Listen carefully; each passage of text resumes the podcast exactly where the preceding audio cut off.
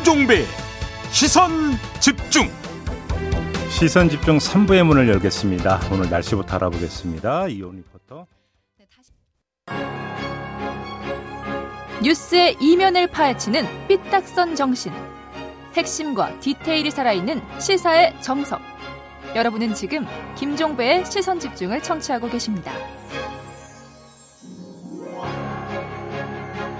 네, 국민의힘의 윤석열 후보가 선대위 구성에 집중하고 있다면 더불어민주당의 이재명 후보는 선대위 쇄신에 집중을 하고 있는데요.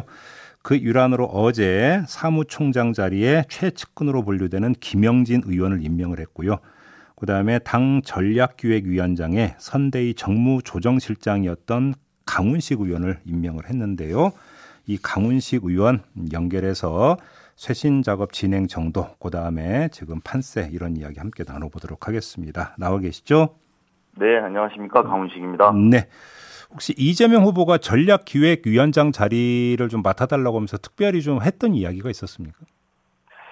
뭐 일단은 좀 신속한 의사결정, 그리고 국민들에게 좀 바로 민감하게 반응할 수 있는 조직과 조직의 변화, 이런 것들을 주로 주문하셨습니다. 아, 그래요? 근데 네. 지금 의원님 같은 경우는 당 전략기획위원장은 그 전에도 한번 맡으셨던 적이 있었잖아요. 네, 그렇습니다. 근데 지금 이재명 후보가 선대위가 아니라 일단 당 조직부터 정비하는 건 어떻게 이해를 하면 되는 걸까요? 아닙니다. 이게 동시에 임명한 거라서요. 당의 전략기획위원장이면서 동시에 정무조정실장도 겸하는. 아닙니다. 그러니까 전략기획본부장을 선대위에서 맡게 되는 것이고요. 네. 당에서는 전략기획위원장으로서의 역할이 두 가지를 같이 일원화해가지고 맡게. 이제 직함은 선대위와 당으로 나눠져 있지만 역할은 하나다, 이런 말씀이신 거죠, 정리를 하면? 네, 그렇습니다. 네, 알겠습니다. 아무튼 전략기획위원장이면 말 그대로 전략을 짜시는 분이잖아요. 네. 민당 전략의 핵심 키워드가 뭐가 될까요? 키워드 뭐 사실 잘 모르겠습니다만 저는 전략본부장, 전략기획본부장이 사실상 혁신기획본부장이라는 마음 자세로 새롭게 민주당을 만들겠다라는 각오로 준비할 생각입니다. 그럼 어떤 말씀이세요? 실제로 우리 당 지금 후보로부터 반성과 쇄신을 계속 진행하고 있지 않습니까? 네. 후보가 연일 국민께 사과드리고 말씀드리고 있습니다. 반성을 기반으로 해서 후보는 민생과 실용을 또 중심에 놓고 또 유능하고 혁신된 민주당을 지향하고 있습니다. 네. 그런 면에서 보면은 사실상 전략이라는 것은 혁신을 하고 또 당을 바꿔서 유능하게 만드는 것이 저희의 역할이라고 생각이 들고요. 그러기 위해서는 그 미국에서의 대통령 선거에서 캠페인에 많이 나왔던 워룸 체제로 한번 운영해 볼까 생각이 듭니다. 오, 좀 풀어주신다면? 예, 이제 뭐 사실은 상황실 같은 개념인데요. 예. 상황실은 또 선거 캠페인이 있습니다만 핵심은 그 워룸이라는 말은 칸막이가 없어서 정보 공유와 의견 교환이 원활하다는 게 장점이거든요. 그래서 사실상 후보나 아니면 당대표까지 한두 단계만 거치면 바로 보고가 되고 바로 서로 공유될 수 있는 체제로 변화시켜야 된다. 그래서 전략기획본부가 상황실과 비서실과 조직본부와 이런 데를 모두 커뮤니케이션하면서 한두 단계면은 모든 내용이 공유되고 서로 즉시 선제적으로 대응할 수 있는 체제를 운영해야 되겠다는 생각입니다. 야. 그 속에서 당의 변화와 혁신을 도모하는 것이 앞으로 뭐 굳이 말하면 전략이라면 그런 계획을 갖고 있습니다. 알겠습니다. 조금 전에 뭐 의원님도 잠깐 언급을 하셨는데 이재명 후보가 연이어서 뭐 사과도 하고 큰절도 여러 번 하지 않았습니까? 그러니까 네. 이제 낮은 자세로 임하고 계시는데요. 여기에 담겨 있는 의미는 뭘로 읽어야 되는 겁니까? 실제로 현장이 처음에 제가 그 옆에 정무조정실장으로 보름 정도를 같이 다녔는데요. 네. 현장에 가보니까 우리 민주당에게 또 이제 민주당에게 요구하는 것은 바뀌라는 겁니다. 무조건 옳다고 고집하지 말고 잘못된 건 잘못됐다고 하고 잘할 것은 잘하겠다고 약속을 해야지 믿는다라는 것을 후보 자체가 현장에서 느낀 거로 저는 생각했습니다. 예. 그러면 민주당을 바꿔라라고 이야기할 것이 아니라 나부터 반성해야겠다라고 생각하신 것 같아요. 그래서 이제 실제로 그런 글도 쓰셨고요. 본인의 과거의 과오라든지 가령 예를 들면 대장동도 나만 깨끗하면 됐지의 관점이 아니라 그것과 별도로 국민들이 초과 이익에 대해서 허탈감에 대해서도 오히려 사과하는 모습부터 그거부터 내가 사과하겠다. 또 진심으로 죄송하다. 이렇게 하면서 오히려 민심에서 저는 답을 확인하신 거라고 보고요. 그래서 연일 사과하고 그 사과의 동력으로 우리 민주당도 같이 변합시다. 동참해 주십시오. 이렇게 요구하고 있는 그런 상황입니다. 그러면 이 얘기는 당연히 이거하고도 연결이 될 것 같은데 일단 최근 지지율 변화 추이는 어떻게 읽고 계세요? 저희 사실은 우리 앵커께서도 잘 아시겠습니다만 아직은 지지율에 그렇게 예민한 시간이 아닙니다. 네. 어떤 거는 벌어져 있는 것도 있고 좁혀진 조사들도 나오기도 하는데요.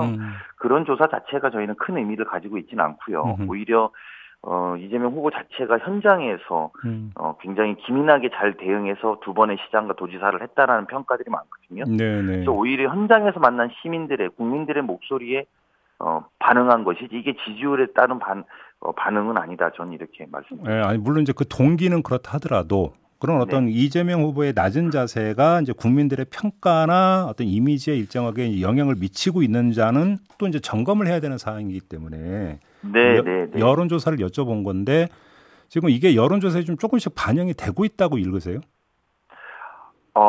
저희는 그렇게까지는 생각은 안 합니다. 아직은 왜냐하면 저희가 왜냐하면 성찰과 반성으로부터 앞으로 어떻게 변하겠다는 것이 이어지고 그게 국민들에게 감동을 줄 때 조사나 지지에 반영이 될 테고요. 네. 아직은 좀 더 진정성을 가지고 접근해야 된다고 생각하고 있습니다. 알겠습니다. 자, 조금 전에 이제 조직 혁신을 말씀하셨는데 그러면 네네. 이제 정책 혁신 문제가 이제 그 다음에 좀 따라붙는 이야기인 것 같고 네네. 이재명 후보도 엊그저께 이제 민생 개혁 입법 간담회를 이제 직접 주재를 하지 않았습니까? 여기서 네. 이제 처리해야 될 법안들도 꽤 추출을 한 걸로 알고 있는데요. 어떻게 정리가 네. 되어 있습니까?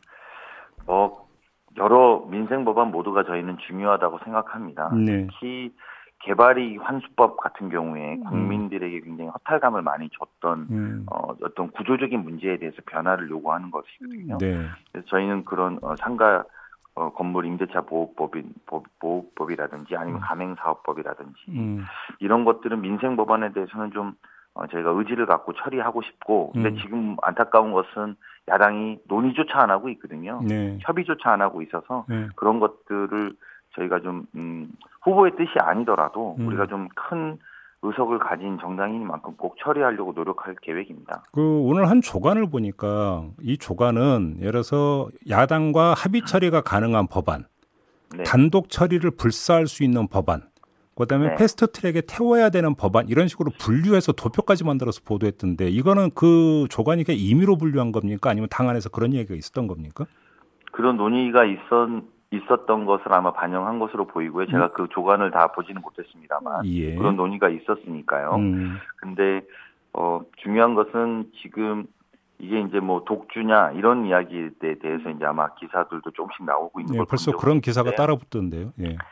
이제 정치적 사안은 그렇게 표현해도 괜찮다고 저는 생각합니다. 예. 그러니까 정치적인 법안을 밀어붙인다든지 이러면은 독주라는 표현이 입법 독주냐 아니냐 이런 문제제기할 수 있습니다만 네. 저희가 이번에 나온 그 법안들은 민생 법안들입니다. 네. 민생 법안은 민생을 독주한다라고 저는 큰 죄가 되는지는 오히려 반문하고 싶다 이런 생각이 들고요. 오히려 이건 민생 법안이니까 논의를 같이 하자라고 나오는 것이 응당하다. 그리고 야당도 너무 이런 것들을 침대 축구하듯이 누워서 우리는 법안 논의 안 하겠다. 그리고 그것이 여당의 성과가 되는 것을 보고 있지 않겠다라는 것으로 테이블에 차에 앉지 않는 것은 저는 오히려 야당이 지금 잘못하고 있는 지점이고 국민들에게 질타를 받아야 되는 지점이라고 생각합니다. 그래서 오히려 이런 계기를 바탕으로 우리 언론에서도 그런 검증을 할 테니까요. 네. 이런 건 정치적 사안이라면 지적해 주시고 그럼 저희가 충분히 덜어낼 겁니다. 다만 이번에 주로 나눈 것은 민생, 국민들이 당장 법을 바꿔서 먹고 사는 문제를 해결하는 문제들에 대해서 논의하자라고 이야기한 것이거든요. 네. 그러니까 그런 논의를 다 안 받아준다면, 테이블조차도 안 넣는다면 패스트트랙에도 올려야 될 것이고요. 그렇지 않습니까? 그렇게라도 빨리 서둘러 달라고 적극적으로 요청하는 것이다. 이렇게 해석해 주시면. 그러면 감사합니다. 예를 들어서 개발이익 환수 관련 법안이 있잖아요. 네, 그러니까 이제 국민의힘 같은 경우도 6%로 한도를 정하는 법안을 이미 발의한 상태고 민주당에서는 또 10%로 정한 법안을 발의를 했고. 네. 근데 이게 지금 국토위에서 이게 이제 상정조차 제대로 이루어지지 않고 있어서 그렇습니다. 그러더니 며칠 전에 국민의힘 의원 인터뷰 때 이 문제를 그러니까 그 질문을 했더니 국민의힘 의원은 그러면 이 그 여야 법안을 전부 다 올려가지고 심사를 하고 싶은데 민주당이 또 이건 반대한다 이런 식으로 주장을 하던데요. 어떤 게 사실입니까?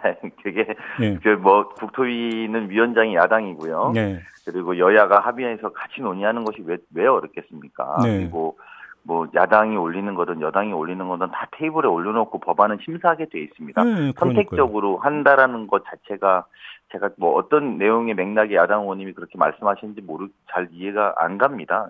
오히려 그런 상식적이라면 당장 내일에도 열고 오늘에도 다음 주에도 열어서 법안 토론하는 것은 아무 문제가 없다. 저는 이렇게 생각합니다. 아, 그러면 그 국민의힘 의원의 주장이 좀 잘못된 주장이다 이런 말씀이시네요. 저는 뭐 내용의 전후 맥락을 잘 모르겠습니다만 상식적이지 않습니다. 법안 심사할 때 야당 거는 빼놓고 여당 것만 토론할 수는 없거든요. 그러니까요. 알겠습니다. 예. 네. 자, 메타버스가 이번에는 호남으로 가죠. 네, 그렇습니다. 아무튼 이제 호남 여론도 상당히 이제 중요할 텐데요. 어떤 전두환 씨 사망을 기점으로 좀 변화가 일까라고 전망하십니까? 아, 그런 것보다는 저희는 좀 절박합니다. 네. 제가 뭐 예람됩니다만 그 윤석열 후보를 좀 최근에 이제 보면서 느끼는 것은 네. 어떻게 국민들을 만나러 가는 제가 화면을 본 적이 별로 기억이 나지 않습니다. 저희가 호남을 가서 연일 메타버스를 타고 주말마다 지난주엔 충청, 그전에는 부울경, 부산, 울산, 경남을 가고 이번 주는 호남을 가는 것은 절박한 마음으로 민심 속으로 들어가는 것입니다. 네. 그리고 국민 속에서 저희의 반성과 변화도 이야기를 듣고 시작한 것처럼 그런 것이고요. 네. 전두환 씨가 사망했다고 해서 저희가 호남을 간다든지 이런 문제는 아니기 때문에 그것을 연관해서 보는 것이 아니고 다만 어제도 헬기 증언했었던 분이 돌아가셨어요. 네, 네, 네. 예, 전두환 씨랑 같이 돌아가셨는데 후보가 그 자리는 꼭 가고 싶다고 어제 밤늦게 조문하러 가셨거든요. 예, 그런 것은 정치적인 해석보다도 정말 피해자가 사과하고 억울한 상황에 대해서 광주와 함께 울고 싶은 마음으로 아마 그 자리에 간 것으로 저는 알고 있습니다. 지금 나비효과님이 댓글 달아주셨는데 제가 한번 그대로 읽어드릴게요. 답변 부탁드릴게요. 메타버스 호남 방문. 이낙연 전 총리의 깜짝 출연한다면 얼마나 좋을까요? 이런 댓글을 달아주셨는데 혹시 계획이 있습니까? 아니요. 깜짝 출연이면 계획이 없겠죠. 예정 출연은 계획이 없습니까? 네, 아마 다른 일정이 있으신데요. 예. 근데 이낙연 우리 전 총리님도 적극적으로 도와주셔서 그거는 부인하지는 않겠습니다. 아, 부인하지는 않겠다. 네, 적극적으로 도와주시고 있기 때문에 어떤 식의 출연이 있을 건지는 제가 부인하지는 않겠습니다. 오, 그래요? 부인하지 않겠다. 이제 밑줄 보면 되는 거죠. 알겠습니다. 홍준표 캠프에 몸담았던 박창달 전 의원이 이재명 후보 지지를 선언을 했는데요. 이거 어떻게 받아들여야 되는 겁니까? 어떤 이야기가 오갔던 겁니까? 아, 이야기가 오간 것은 없습니다. 박창달 의원께서 실제로 국민의힘은 정권을 가져가면 안 되겠다라고 느끼신 거라고 생각합니다. 특히 최근 윤석열 후보가 당선되고 3주 동안 보여준 국민의힘의 모습은 물론 정권 교체의 국민 여론 지지율이 높으니까 그렇겠습니다만 다 당선된 사람처럼 그리고 다 당선된 팀처럼 하는 것이 너무 눈에 도드라집니다. 네. 국민의힘의 그런 모습에서 박찬달 의원도 한계를 느끼셨을 거라고 보고요. 네. 정통 보수 정치인임에도 불구하고 그것보다는 차라리 새롭게 변화를 이끌어 나가는 게 나라를 위해서 맞겠다고 생각하고 이재명 후보를 지지한 것으로 알고 있습니다. 알겠습니다. 전략통이시니까 상대 쪽 움직임에 대한 평가도 하나 좀 여쭤보겠습니다. 국민의힘의 선대위 구성 문제, 특히 김종인 총괄 선대위원장 영입 문제를 둘러싸고 진통이 거듭되고 있지 않습니까? 네. 자, 이 상황을 어떻게 지켜오고 계십니까? 제가 평가하기는 좀 그런데 김종인 전 위원장님, 김병준 위원장님, 김한길 위원장님 이게 이제 과거 삼김시대 같은 느낌이어서요. 삼김체제라고도 표현을 하더라고요. 네. 네. 그러니까 과거에 이준석 대표를 뽑았을 때의 국민의힘에 대한 국민들의 기대는 새로운 변화를 요구했다고 저는 생각합니다. 네. 그런 면에서 이준석 대표 체제가 저도 당은 다르지만 잘 안착되기를 응원했던 게 사실이고요. 그런데 결국은 다시 김병준, 김한길 또 거기다가 김종인, 김종인 위원장 결국은 후보가 직접 가고도 모시지 못한 망신까지 당한 건데요. 네. 이제 그런 상황이라는 걸 고려해보면 잘 가는 방향은 아닌 것 같은데 저희로서는 뭐 그렇다고 또 박수 칠 일은 아니고요. 저희는 그것보다 더 정중하고 담담하게 저희 일을 잘 해나가도록 노력하겠습니다. 어제 저희하고 인터뷰 때 윤건영 의원은 지난 3주 동안에 그러니까 윤석열을 놓고 김종인만 부각됐다. 이건 결국은 마이너스 아니냐 이런 식으로 평가를 하던데 같은 평가십니까? 네, 저는 김종인 위원장이 결국은 참여할 수도 있다고 생각합니다. 그런데 그렇든 저렇든 윤석열 후보, 대통령 후보가 직접 찾아가고도 결국은 영입에 실패했다는 것. 이거 이 자체가 굉장히 상징적인 문제인 거죠.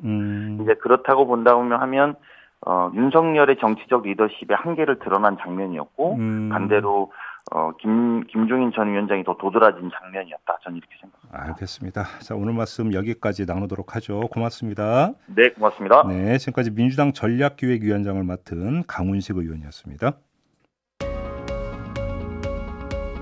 세상을 바로 보는 또렷하고 날카로운 시선, 믿고 듣는 진품 시사, 김종배의 시선 집중.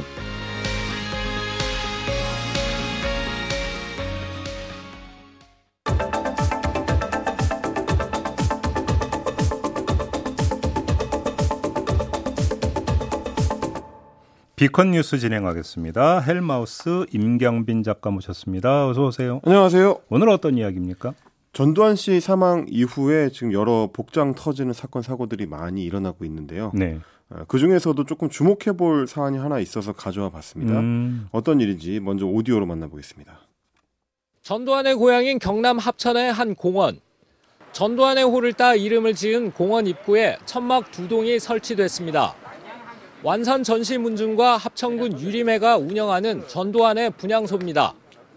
합천군이 허가하지 않았지만 분향소 설치는 강행됐습니다. 그런데 어제 오후 5시쯤 문준희 합천군수가 무단으로 설치된 이곳에 찾아와 무릎을 꿇었습니다. 합천군 실무자는 분향소가 무단으로 설치됐다며 1차 철거 계고장까지 보냈는데 군의 최고 책임자인 군수가 이곳을 찾아가 조문을 하자 시민단체는 강하게 반발했습니다. 전두환 씨 호가 일해죠, 일해. 그렇습니다. 그러니까 그럼 이 공원 이름이 일해 공원입니까? 네. 여기에다가 불법으로 분향소 세웠다. 그렇죠. 원래 이제 시민들이 사용해야 되는 공원에 이제 불법 분향소를 세웠다는 게 이제 문제 제기가 되고 있는 건데요. 네. 애초에 전시 같은 경우는 지금 이제 지자체가 분향소를 설치하는 이제 국가장 대상이 아니고 시민들의 반발도 강하기 때문에 분향소 설치한 지자체가 없습니다. 네. 그런데 이제 시민공원 안에다가 버젓이 불법 분향소를 설치하고 심지어 군수가 거기에 조문까지 했다고 알려지면서 합천 시민단체들이 이제 강력하게 규탄을 하고 나섰습니다. 네. 시민단체들은 공식적으로 설치를 할 수가 없으니까 군수가 사실상 설치를 방조하는 꼼수를 쓴 게 아니냐 이제 이렇게 의심을 하고 있습니다. 네. 그래서 우리 시선집중 게시판에도 합천 사신 한 촌철님께서 직접 이 문제를 제보를 해주시면서 이제 취재 요청을 하기도 하셨습니다. 알겠습니다. 아무튼 참고로 이제 지금 들으신 뉴스는 어제 뉴스였고, 그렇습니다. 어제 뉴스에서 어제라고 했으면 실제 시점은 그제가 된다. 그렇죠. 저 좀 전해드리면서 아무튼 합천군에서 뭐라고 합니까? 군에서는 일단 당장은 철거가 어렵다는 입장을 밝혔다고 합니다. 촌철님께서 이제 직접 담당 부서에 항의를 하고 철거 요청을 했는데, 공원에 대한 사용 불허 통보서, 그리고 좀 전에 이제 뉴스에서 한 것처럼 1차 철거 계고장까지는 보냈는데, 강제 철거를 하려면은 이 절차가 좀 더 필요하고 그 과정에서 문중이나 지역 주민들의 반발이 우려가 된다. 그렇기 때문에 이제 당장 그 대집행을 하기는 좀 어렵다. 이런 답변이었고요. 네. 군수는 차량으로 이제 이동을 하던 중에 분향소를 발견을 하고 고인에 대한 예의를 갖추는 차원에서 조문을 했다 이렇게 해명을 했습니다. 그러니까 이제 원래 이제 일정이 있었던 게 아니고 우연히 가게 됐다라는 변명을 한 셈인데 그런다고 해서 뭐 아무튼요. 예. 네. 그래서 이제 뭐 바로 전날에 서울 종로구하고 좀 비교를 해봐야 될 것 같습니다. 이 전날에 한 보수 단체가 보신각 앞에 기습적으로 분향소를 설치를 했는데 네. 종로구청은 2시간 만에 곧바로 철거를 한 일이 있었습니다. 그러다 보니까 결국에는 합천군의 의지 부족이 아니냐 이제 이런 지적이 나오는 거죠. 이렇게 보는 근거가 있나요? 이제 문준희 합천군수의 그간 행보를 가지고 시민단체들은 이렇게 의심을 하고 있는 것 같습니다. 네. 2014년에 군수 후보로 출마를 했을 때부터 전두환은 과보다 공이 많은 분이다. 이제 이렇게 옹호를 하면서 전두환 고향인 합천 표심에 호소를 해가지고 논란이 됐었는데 네. 이번에 불법 분향소가 설치된 일회공원 조금 전에 지적해 주신 것처럼 그 명칭이 이제 전두환의 호에서 따온 거다 보니까 네. 이거를 바꾸자라는 지금 시민단체의 주장에 대해서도 선거할 때 이제 반대 입장을 표명을 했었습니다. 그리고 현대 명칭 사실 2007년 이전에는 새천년 생명의 숲이라는 멀쩡한 이름이었는데 그래서 합천 시민사회에서는 꾸준히 원래 이름으로 바꾸자는 요청이 있는 상황입니다. 예, 문준희 군수 같은 경우는 이제 지난해에 시민들하고 간담회를 하는 자리에서는 주민 의견을 수렴을 해서 네. 명칭 변경을 검토를 하겠다 이렇게 이야기를 했었습니다. 네. 그래서 이제 지역 언론들하고 같이 국민 대상으로 여론조사를 해가지고 실제 여론이 어떤지를 살펴보겠다 이렇게 지금 해왔는데. 언제 여론조사를 할지가 지금 명확하지가 않습니다. 차일파일 언제 하겠다는 걸 미루다가 결국에는 지금 연말까지 밀려있는 상태라서 과연 내년 저 지방선거 이전에 이게 실시가 될 수 있을지 의문이 제기가 됩니다. 근데 아무튼 합천 군민들의 여론은 어떤 식으로 움직이는 것 같아요? 지금 이제 합천군에서 미루고 있는 사이에 네. 생명의 숲 되찾기 합천군민운동본부가 지역 언론 한 곳과 같이 이제 여론조사를 실시를 해봤습니다. 여기서는 명칭 변경 쪽이 의견이 높은 걸로 지금 나왔습니다. 네네. 과반이 넘게 나왔었는데 그런데도 지금 군수가 여론 수렴을 미루고 아예 불법 분향소에 가서 무릎을 꿇고 조문까지 한 거는 아마 내년 지방선거를 앞두고 전두환에 대해서 다소 온정적인 고령층 표심을 의식한 게 아니냐. 이제 이게 지금 시민단체들의 의심입니다. 그런데 그 고령층 표심을 의식을 하더라도 다수가 이런 의견이라면 결국은 다수에 또 반하는 거잖아요. 그래서 제가 이제 그 이번에 미리 실시됐던 여론조사를 좀 내용을 봤더니 예. 디테일하게 보면은 60대 이상의 고령층에서는 좀 의견이 팽팽하게 나오더라고요. 이 저 연령층, 그러니까 40대 이하에서는 굉장히 압도적으로 명칭 변경 쪽이 높은데 그러다 보니까 아마 그런 여론을 어느 정도 의식하는 거 아니냐라는 생각이 좀 들긴 했습니다. 그러면 군수의 스탠스는 눈치 보기다 이 정도로 정리를 해야 되는 겁니다. 그렇습니다. 그러다 보니까 기사에도 그런 비슷한 내용이 있었는데 댓글이 이렇게 달려 있었습니다. 열심히 해주세요. 열심히 할수록 국민들이 더 잘 알 수가 있으니까 라는 역설적인 얘기입니다. 그 얘기를 보면 과연 무릎을 꿇었던 그 분향소에 표가 있을 것인지 그리고 그 표가 과연 정당한 표일지 이제 군수 입장에서 혹은 합천 군민들을 위해서 어느 쪽이 더 맞을지 좀 깊이 고민이 필요한 대목인 것 같습니다. 열심히 해주세요라고 하는 이야기에는 열심히 하다 보면 이제 군수의 스탠스가 정확히 이제 그 노출이 될 거고. 그렇죠. 그러면 이제 군민들이 평가를 할 수 있지 않겠느냐. 평가의 그렇죠. 근거가 되지 않겠느냐. 선거를 앞두고 또렷한 평가 지표를 달라는 얘기일 수도 있을 것 같습니다. 그런 이야기가 되는 거죠. 네. 내년에 지방선거였군요. 그러고 보니까. 그렇습니다. 예, 알겠습니다. 아무튼 합천군 움직임이 어떻게 되는지 이것도 그러니까 상당히 주목거리이긴 하네요. 네. 알겠습니다. 이렇게 마무리하겠습니다. 헬마우스 임경빈 작가와 함께했습니다. 고맙습니다. 감사합니다.